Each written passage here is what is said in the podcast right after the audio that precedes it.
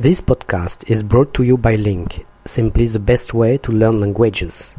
After you listen to the podcast, sign up for a free account at link, lingq.com and study the full transcript using Link's revolutionary learning tools. Un million et demi d'années. Quand j'ai moi-même visité Lascaux, j'étais accompagné de ma fille Isabelle. Elle avait dix ans. Elle m'a demandé C'est vieux toutes ces peintures? Très vieux, au moins quinze mille ans. Quinze mille ans Des hommes vivaient donc en France il y a quinze mille ans a interrogé Isabelle. Bien sûr. Mais dis-toi bien que ces hommes-là étaient loin d'être les premiers. Il y a un million cinq cent mille ans que des hommes habitent ce territoire qui n'était pas encore la France, mais qu'il est devenu un jour. Un million et demi d'années. Tout cela commençait à intéresser sérieusement Isabelle. C'est en France que sont apparus les premiers hommes? Non, en Afrique. Il y a combien d'années? Six millions. Isabelle ouvrait de grands yeux. Je dois te dire, Isabelle, qu'il y a six millions d'années, ces hommes-là ne nous ressemblaient pas du tout. Ils n'étaient même pas encore tout à fait des hommes. Ils n'étaient pas très éloignés de ces animaux sauvages auxquels ils disputaient leur nourriture. Mais alors, les premiers hommes qui ont vécu en France, comment y sont-ils venus? On pouvait alors traverser la Méditerranée sur des étendues de terre ferme qui ont disparu depuis. Quelques familles ont quitté l'Afrique pour venir s'établir sur notre territoire. Est-ce qu'ils nous ressemblaient, ces hommes-là?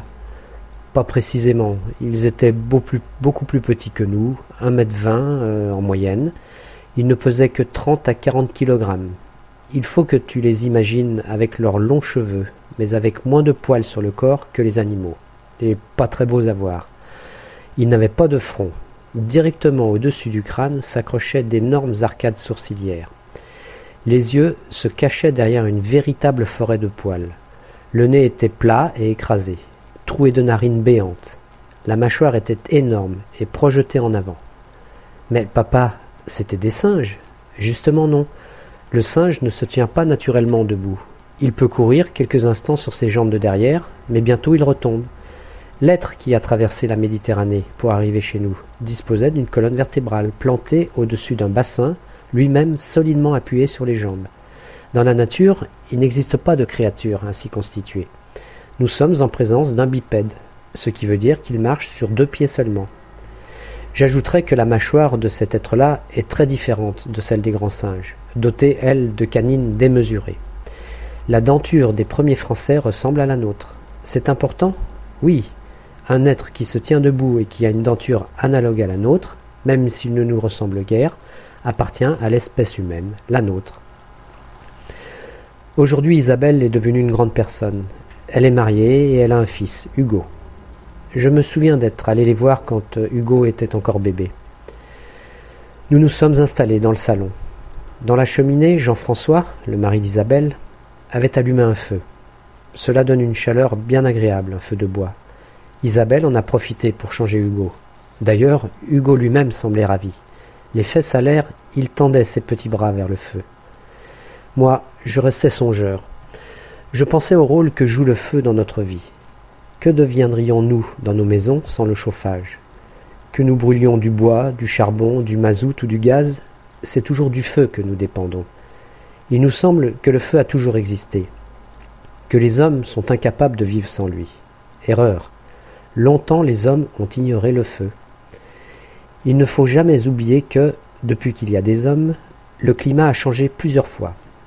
Pour nous en tenir à la France, tantôt il a fait aussi chaud qu'aujourd'hui en Afrique, et alors les rhinocéros paissaient à la hauteur de Paris. Tantôt, quelques milliers d'années plus tard, les glaces de la banquise s'étendaient jusqu'à Lyon. On peut à la rigueur comprendre que, pendant les périodes de grande chaleur, les hommes aient vécu sans feu. Mais quand il faisait aussi froid qu'aujourd'hui au Groenland, comment parvenaient-ils à survivre? Comment les mères pouvaient-elles soigner les bébés aussi nus que celui d'Isabelle, alors que les seuls abris étaient des grottes souvent ouvertes à tous les vents Songez que l'on ne connaissait, en ce temps-là, en fait de vêtements, que des peaux de bêtes jetées sur les épaules. Et la nourriture? Impossible de faire cuire quoi que ce soit. On en était réduit à des morceaux de viande crue ou à des végétaux arrachés directement à la terre. De toutes les créatures terrestres, l'homme est la plus démunie.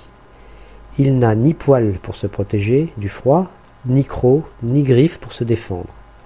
Et pourtant l'homme a survécu. Il a triomphé de tous les dangers, de tous les pièges que lui tendait la nature, de toutes les bêtes sauvages, prêtes à chaque instant à se jeter sur lui pour le dévorer. Ces bêtes que, pendant si longtemps, il n'a même pas pu tenir en respect par le feu. Songez encore que les premiers hommes ne possédaient ni armes ni outils. Les premiers outils dont ils ont disposé n'étaient rien d'autre que des cailloux qu'ils ramassaient à terre. Avec un caillou, on peut briser un coquillage, décortiquer un fruit, briser une noix, mais guère plus.